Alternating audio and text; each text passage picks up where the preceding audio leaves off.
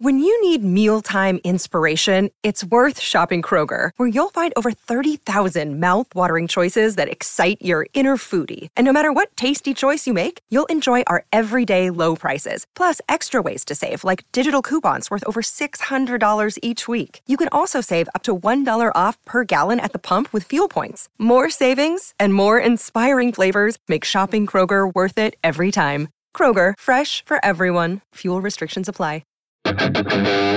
S a l ม o n PODCAST มัน สด อร่อย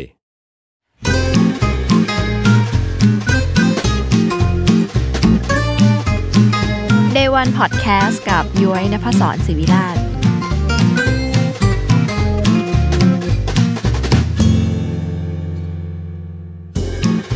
สวัสดีค่ะ ยินดีต้อนรับเข้าสู่รายการ Day One Podcast เพราะ Business ไม่ได้สร้างเสร็จภายใน one day นะคะ รายการที่หยิบเรื่องต้นทางของ passion และการเติบโตของคนของธุรกิจ และของแบรนด์มาเล่าให้คุณฟัง พบกับย้อยนภศรศิวิราช คณะบรรณาธิการจากสำนักพิมพ์แซลมอน แฟนตัวยงที่รักการเล่าเรื่องธุรกิจที่ดีแบบนี้ในทุกวันพุธแบบนี้นะคะ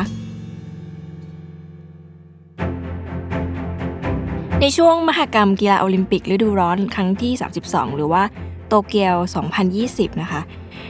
นอกจากบรรยากาศผลแพ้ชนะของการแข่งขันกีฬาเนี่ย แล้วก็สถานการณ์โรคระบาด ประเด็นที่คนให้ความสนใจกันมากคือชุด นักกีฬาทีมชาติที่แบรนด์เสื้อผ้าและอุปกรณ์กีฬาชื่อดังเนี่ยต่างจัดเต็มนะคะ และไม่ใช่แค่เรื่องการออกแบบด้วย แต่ว่าหลาย ๆ แบรนด์เนี่ยเข้ามาพร้อมกับสตอรี่เบื้องหลัง เช่น เบื้องหลังการสร้างงานของดีไซเนอร์หรือแม้กระทั่งโจทย์ที่น่าสนใจ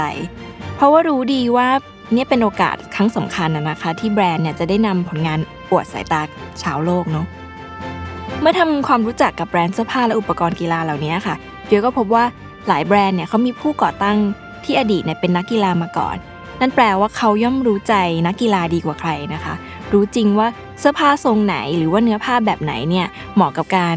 ใส่เล่นกีฬาเนาะบางแบรนด์เนี่ยค่ะไม่ได้ดีแค่ฟังก์ชันนะคะ แต่ว่าสวยงามระดับโอกุตูเลย ซึ่งเข้าทางกับ Day One Podcast สุดๆ ค่ะ เพราะเราสนใจเรื่องเส้นทางของนักกีฬาที่โลดแล่นในสนามนะคะ สู่ผู้ประกอบการเกมธุรกิจ ว่าเขามีเส้นทางในการสร้างแบรนด์ยังไงให้เข้าไปอยู่ในใจของผู้คนแบบนี้ได้ Day One Podcast ตอนที่ 2 ขอพาทุกคนไปพบกับ Day One ของหลีหนิง แบรนด์เสื้อผ้ากีฬาชั้นนำของจีน และการที่หลีจิ้นเว่ยชวนอดีตนักกีฬา retire วัย 25 ที่ไม่มีประสบการณ์ธุรกิจใด ๆ มาก่อนนะคะ มาบริหารแบรนด์หลีหนิงค่ะ ลีหนิงนะคะเป็นแบรนด์เสื้อผ้ากีฬาสัญชาติจีนที่ก่อตั้งโดยลีหนิง ซึ่งเป็นอดีตนักกีฬายิมนาสติกทีมชาติวัย 25 ปีค่ะ เรื่องราวมันเริ่มขึ้นเมื่อนักธุรกิจที่ชื่อว่าหลีจิ้นเหวยนะคะเขาเป็นเจ้าของเจียนลีเป่ากรุ๊ปเนี่ยซึ่งเจ้ากรุ๊ปเนี้ยเขาทำแบรนด์เครื่องดื่มเกลือแร่สำหรับนักกีฬานะคะเขาก็มีความสนใจในตัวลีหนิงมาก ซึ่งเป็นอดีตนักกีฬาที่แม้ว่าตัวลีหนิงเองเนี่ยเพิ่งจะทำพลาดจากกีฬาโอลิมปิก ปี 1988 ที่โซลเนี่ยแต่ว่าตัวหลี่จิ้นเหวยเองอะเขาเชื่ออยู่เต็มอกว่าลีหนิงเนี่ยยังคงเปล่งประกายนะคะ ก็เลยชวนมาเป็นพรีเซนเตอร์จากนั้นก็ทาบทามเขามาทำงานค่ะ แต่ว่าการทำงานเนี่ยไม่ธรรมดาเลยเพราะว่าทาบทามให้เป็นกรรมการผู้จัดการ โดยมอบหมายให้ดูแลแบรนด์สินค้าที่ว่าชื่อว่าลินหนิง ชื่อเดียวกับลินหนิงอะนะคะ เป็นแบรนด์อุปกรณ์กีฬาแบรนด์ใหม่ของกวางตง Sportswear Company ในเครือเจนลี่เป่ากรุ๊ปโดย หลีจิ้นเหวยเนี่ยเขาก็ร่วมลงทุนมูลค่า 16 ล้านหยวนในปี 1989 ค่ะ เดี๋ยวที่มาของหลีหนิงเนี่ยยศจะเล่าให้ฟัง แต่ว่าวันนี้เราจะมาเล่า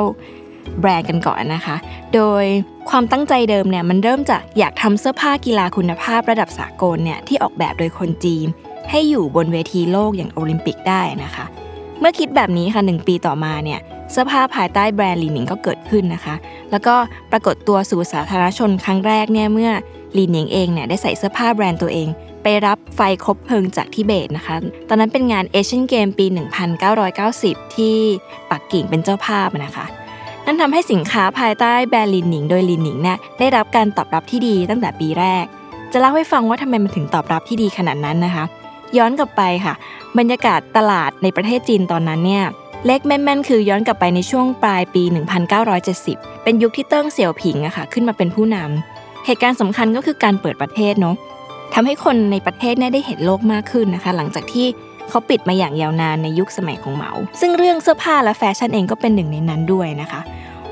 วงการกีฬาก็เช่นกัน รัฐบาลเนี่ยเขาเห็นความสำคัญว่า ต้องการจะพัฒนาความสามารถนักกีฬาให้เทียมทัดชาวโลกนะคะ แล้วก็โดยเฉพาะในการแข่งขันกีฬาโอลิมปิกเนี่ยช่วงนั้นเนี่ยนักกีฬาจีนอะเริ่มไปสร้างชื่อและ มีการชนะเหรียญรางวัลมากมายนะคะ ก็เป็นการจุดกระแสให้คนจีนเนี่ยนิยมใส่ชุดกีฬาในชีวิตประจำวัน พวกนักเรียนเยาวชนบุคคลทั่วไปเนี่ยโดยเฉพาะหนุ่มสาวเนี่ยไม่ว่าเขาจะเป็นนักกีฬาหรือไม่นะคะ ทุกคนนิยมใส่ชุดกีฬาสุดๆ ซึ่งยุคนั้นก็ยังเป็นยุคที่ เสื้อผ้ากีฬายังต้องนำเข้ามาจากต่างประเทศอยู่นะคะ โดยตลาดเสื้อผ้ากีฬาในจีนในยุคนั้นเนี่ยใหญ่มากๆ แล้วก็ไนกี้เองเนี่ยเขาเพิ่งเข้ามาประเทศจีนในเมื่อปี 1981เริ่มจากทำตลาดก่อนนะคะ แล้วก็เริ่มตั้งโรงงาน หาประโยชน์จากค่าแรงราคาถูกนะคะ อย่างที่เรารู้กัน การเข้ามาของแบรนด์ลีนิงในปี 1990 เนี่ย จึงตอบโจทย์ตลาดมาก ๆ เลยนะคะ แล้วก็เมื่อรวมกับความที่ลินหนิงตัวคนทำแบรนด์เองเนี่ยเป็นนักกีฬาขวัญใจของทุกคนเนี่ยก็เลยทำให้แบรนด์เนี้เป็นที่ยอมรับโดยง่ายนะคะ ความฮิตของมันนะคะ ว่ากันว่านะคะหนุ่มสาวที่เกิดในช่วงทศวรรษที่ 70-80 เนี่ย ใครสวมชุดกีฬาหรือรองเท้ายี่ห้อลินหนิงเนี่ย รับรองว่าเท่ระเบิดถึงขั้นนั้นเลยนะคะ ทีนี้คำถามคือว่าไม่มีประสบการณ์ในเรื่องธุรกิจและการออกแบบเลยเนี่ย ลินหนิงเองเขาทำได้ยังไงนะคะ จริงๆ แม้ว่าตอนแรกเขาจะไม่คุ้นเคยกับธุรกิจเสื้อผ้าเท่าไหร่นะคะ แต่เพราะว่าความหมกมุ่นในแบบนักกีฬาที่ผ่านการฝึกฝนและการแข่งขันอย่างมืออาชีพเนี่ยรวมถึงเป็นคนดังในกีฬาโอลิมปิกด้วยเนาะเขาเล่นกีฬาอยู่หลายปีทำให้ลินหนิงเนี่ยเข้าใจเกี่ยวกับเสื้อผ้าและอุปกรณ์กีฬามากกว่าใครเลยค่ะ เขารู้ว่าเสื้อทรงไหนนะคะ เส้นใยแบบไหนสวมใส่สบายเคลื่อนไหวเป็นอิสระ ลินหนิงก็เลยจึงนำเสนอประสิทธิภาพของเสื้อผ้าเป็นสำคัญค่ะ ทีนี้อีกอย่างหนึ่งก็คือ ความเข้าใจนักกีฬาในเรื่องเหล่านี้แหละที่ดึงด้านความเป็นผู้ประกอบการของลินนี้ออกมานะคะ ส่วนเรื่องการออกแบบเนี่ยเมื่อรู้อินไซต์พร้อมแนวทางการพัฒนาผลิตภัณฑ์เนาะ จากประสบการณ์จริงที่เกิดขึ้นในสนามจริงก็ทำให้เขาสามารถสร้างสารรค์สินค้าที่ตอบโจทย์ตลาดได้จริง ๆ นะคะ เมื่อเสื้อผ้าไปได้ดีค่ะลินหนิงก็เริ่มเห็นโอกาสแล้วเขาก็เลยขยายจากแรก ๆ ที่เป็นพวกวิ่งกับยิมนาสติกนะก็เริ่มไปสู่โหมดอื่นๆมากขึ้นนะคะ รวมของรวมถึงของที่ยังไม่เคยทำมาก่อนอย่างรองเท้านะคะ ก็มีการผลิตรองเท้ารุ่น 001 ออกมาในปี 1991 ซึ่งตอนนี้ผ่านมา 30 ปีแล้วรุ่นนี้ก็ยังขายได้อยู่ ลินหนิงเองเนี่ยเป็นคนที่ตั้งใจทำเสื้อผ้ากีฬาคุณภาพดีมาก ๆ เพราะว่าเขารู้สึกเขาอยากทำแบรนด์ของเขาให้เป็นแบรนด์ประจำชาติ ที่นักกีฬาในชาติเองก็ภูมิใจที่ได้ใส่เสื้อกีฬาของชาติตัวเองในการแข่งขันกีฬาระดับโลกนะคะสิ่งนี้เนี่ยสำหรับเขามันเป็นเรื่องใหญ่และสำคัญมาก ๆ เพราะตัวเขาเองก็เคยเป็นนักกีฬาโอลิมปิกมาก่อน มันก็เลยได้ชื่อว่าเป็นแบรนด์ที่มีความพยายามอย่างมากที่ยกระดับแบรนด์จีนนะคะ คือเขาตั้งใจไม่ใช่เป็นแค่ made in China แต่ว่าอยากจะเป็น design in China นะคะ ซึ่งไม่ใช่แค่กับกีฬาที่ถนัดเท่านั้น แต่ว่ายังมีการต่อยอดไปทำสินค้าไลฟ์สไตล์หรือว่าเสื้อผ้าแนว streetwear ต่างๆ ในเวลาต่อมา จะเห็นจากว่าเรื่องราวของลีหนิงไม่ได้มีแต่มุมด้านดีๆนะลินหนิงเองเนี่ยเคยประสบปัญหากับการขายดี แต่ว่ามันไปไม่สุดค่ะทุกคน เรื่องมันมีอยู่ว่าลินหนิงเขาพยายามค้นหาว่าจริง ๆ แล้วปัญหาคอขวดของธุรกิจของเขามันคืออะไรนะคะ จนวันหนึ่งเนี่ยได้ไปเจอกับหลิวจี้เผิง หลิวจี้เผิงเนี่ยเป็นผู้เชี่ยวชาญด้านการควบรวมกิจการหรือว่าการร่วมลงทุนน่ะนะคะสองคนก็ไปพบกันที่ปักกิ่ง หลิวจี้เผิงก็บอกว่าในมุมของเขาเนี่ยปัญหามันมาจากความสัมพันธ์ซับซ้อนในบริษัท เนื่องจากว่าเดิมลินหนิงเนี่ยมันอยู่ใต้บริษัทหนึ่งในเครือต่างๆนะคะ เขารู้สึกว่าการที่จะทำให้บริษัทนั้นมันสามารถยั่งยืนไปยาวๆได้เนี่ยลินหนิงควรจะแยกตัวออกมาจากบริษัทแม่นะคะ แต่ปัญหามันมีอยู่ว่าลินหนิงเองเนี่ยก็เกรงใจหลี่จิ้นเหวย ซึ่งเป็นคนที่เชิญชวนเขาเข้ามาในวงการนี้ เพราะว่าในชีวิตช่วงหนึ่งของลินหนิงเองเคยประสบปัญหากับชีวิตที่มืดแปดด้านมากๆ เดี๋ยวจะเล่าให้ฟังว่าเกิดอะไรขึ้น แต่ว่าหลี่จิ้นเหวยเนี่ยเป็นคนพาเขาขึ้นมานะคะ แล้วก็สองคนเนี่ยยังนับถือดูแลกันเหมือนพ่อลูกด้วยนะคะ แต่ว่าเมื่อผ่านข้ามความกลัวตรงนี้ไปได้เนี่ยวันหนึ่งก็คุยกันอย่างเปิดอกนะคะลีจินเวยก็สนับสนุนกับแนวคิดนี้ว่าเออออกมาเป็นอิสระดีกว่า ในปี 1994 เขาก็เลยแยกตัวออกมาจากบริษัทแม่นะคะมาทำแบรนด์อย่างอิสระ ซึ่งการเปลี่ยนไปจากสิ่งนั้นเนี่ยมันทำให้ลินหนิงเองอะ่ะสปีต่อมาเนี่ยขายเป็นแบรนด์ที่ขายสินค้าได้มากถึง 670 ล้านชิ้นในจีนเลยค่ะ ส่วนในแง่ของการบริหารนะคะ ลินหนิงเองเขาบอกว่าการทำงานเป็นทีมเนี่ยสำคัญกับธุรกิจ ไม่แพ้กับกีฬาเลย เราเคยมักเรามักจะได้ยินว่าเล่นกีฬาเป็นทีมเนาะธุรกิจก็เช่นกันค่ะ เขาให้ความสำคัญกับการคัดสรรคนที่มีความสามารถเข้ามาร่วมทีมมาก ๆ เพราะว่านอกจากคนเก่งจะเสริมทัพให้ทีมแข็งแกร่งแล้วเนี่ยมันยังมีการแลกเปลี่ยนหรือมอบทักษะความเชี่ยวชาญระหว่างกันน่ะนะคะ ซึ่งอันนี้เป็นเคล็ดลับการทำงานอย่างหนึ่ง เคล็ดลับอีกอย่างหนึ่งของนักกีฬาอย่างลีนิงก็คือว่า การทำงานให้หนัก มุ่งมั่นแล้วก็มีวินัยค่ะ เห็นแบบนี้นะคะ กว่าลินหนิงจะได้รับการยอมรับในเวทีโลกเนี่ยไม่ง่ายเลย ในช่วงปี 2001อะค่ะ เมื่อลินหนิงรู้ว่าปักกิ่งเนี่ยกำลังได้รับเลือกเป็นเจ้าภาพโอลิมปิกปี 2008 เนาะความฝันของเขาก็กลับมาอีกครั้งหนึ่งค่ะ มันเป็นความตั้งใจอันแรงกล้ามากที่อยากจะเห็นแบรนด์จีนเนี่ยอยู่บนตัวนักกีฬาจีนในการแข่งขันโอลิมปิกเนาะเพียงแต่ว่า แบรนด์ลีนิงในตอนนั้นเนี่ยเล็กกว่าแบรนด์ต่างประเทศหลายเท่าตัวเลยค่ะ นับง่ายๆก็คือว่าลีนิงเองมีมูลค่าบริษัทประมาณแค่ 700 ล้านหยวน ในขณะที่ Adidas นะคะเขามีรายได้ต่อปีเนี่ยประมาณ 10,000 ล้านยูโรนะคะ แต่ว่าลินหนิงก็ไม่กลัวค่ะ เขาก็ลุยเข้าไปร่วมประมูลด้วย เขาไปเดินสายพบปะกับคณะกรรมการกีฬาแห่งชาตินะคะ หวังว่าจะโน้มน้าวกรรมการ ว่าความอัดอั้นตันใจของนักกีฬาอย่างเขาที่ครั้งหนึ่งนะคะ ต้องเคยไปแข่งกีฬาแล้วก็ต้องใส่ชุดชาติอื่นในการเข้ารับรางวัลบนแท่นเนาะกรรมการเองก็เคลิ้มค่ะว่าอยากจะเลือกแบรนด์ลินหนิงมาเป็นแบรนด์ประจำชาติ แต่ว่าช่วงนั้นเนี่ยผลมันก็คือแพ้ไป เพราะว่าแพ้การประมูลที่ลินหนิงให้ราคาสูงกว่านะคะ แต่ว่าตัวลินหนิงเองนะ่ะก็ได้ใส่ชุดแบรนด์ตัวเองอะคะ่ะเข้าร่วมพิธีเปิดโอลิมปิก 2008 ตอนนั้นถ้าเกิดว่าใครจำได้นะคะ มันจะมีฉากสุดท้ายที่มีนักกีฬาโหนสลิงลงมานะคะ คนนั้นก็คือลินหนิงเนาะเขาก็ใส่ชุดของเขาเนี่ยเต็มยศเลย แล้วก็เป็นผู้จุดคบเพลิง ไม้สุดท้ายอย่างยิ่งใหญ่นะคะแม้จะเป็นการปรากฏตัวสั้นๆนะคะ แต่ว่ามันก็เรียกความภาคภูมิใจกลับมายังแบรนด์แล้วก็ชาวจีนมากๆ ซึ่งผลของมันคือว่าหลังจากนั้นในช่วงปี 2008 เนี่ย รัฐบาลเขาก็เดินหน้าสุดฤทธิ์ในการสนับสนุนแบรนด์จีนอย่างจริงจังเลยนะคะ แต่ว่า มันเป็นผลทำให้ปี 2009 เนี่ยลินหนิงเนี่ยทำยอดขายแซงหน้าอาดิดาสขึ้นเป็นอันดับ 2 ในตลาด แต่ว่าก็อยู่ได้ไม่นานค่ะ เขาก็กลับมาขาดทุน เกิดอะไรขึ้นเดี๋ยวจะเล่าให้ฟังค่ะ มันมาติดในช่วงปี 2010 ที่คนรุ่นใหม่เนี่ย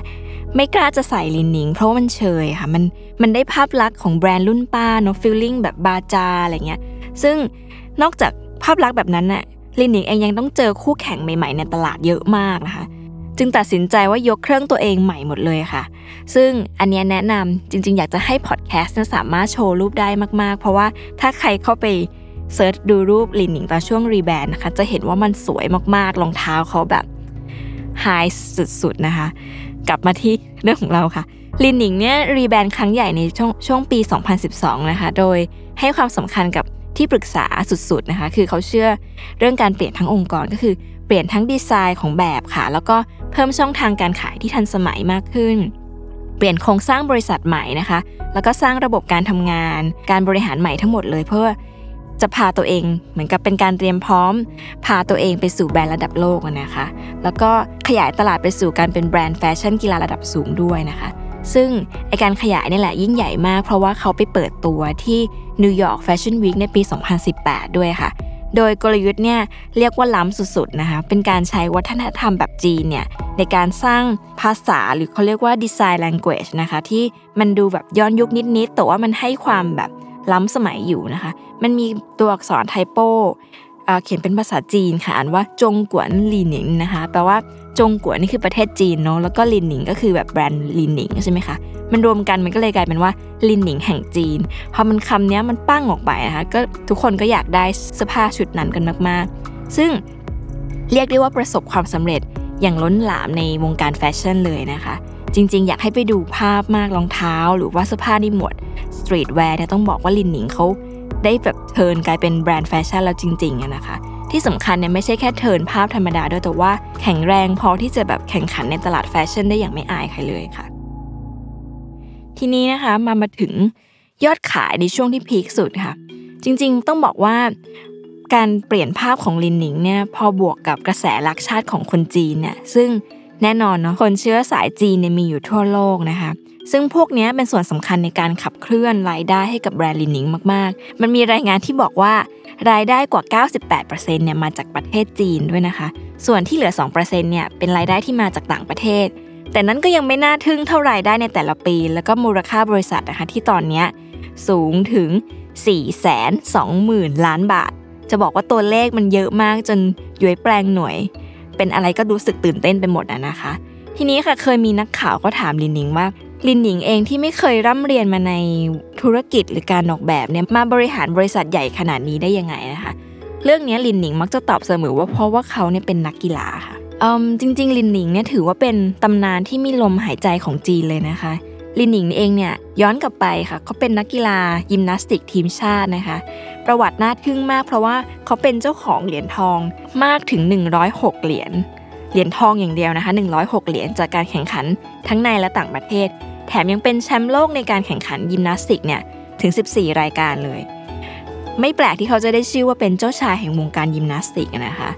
โดยย้อนกลับไปอีกเนี่ยลินหนิงเนี่ยเริ่มเรียนยิมนาสติก ครั้งแรกในตอนอายุ 6 ขวบเท่านั้น แล้วก็ภายใน 2 ปีที่เขาฝึกเนี่ยเขาก็สามารถเข้าร่วมทีม นักกีฬาระดับภูมิภาคได้เลย ก็คืออายุ 8 ปีนั่นเองนะคะ แล้วก็ติดทีมชาติตอนอายุ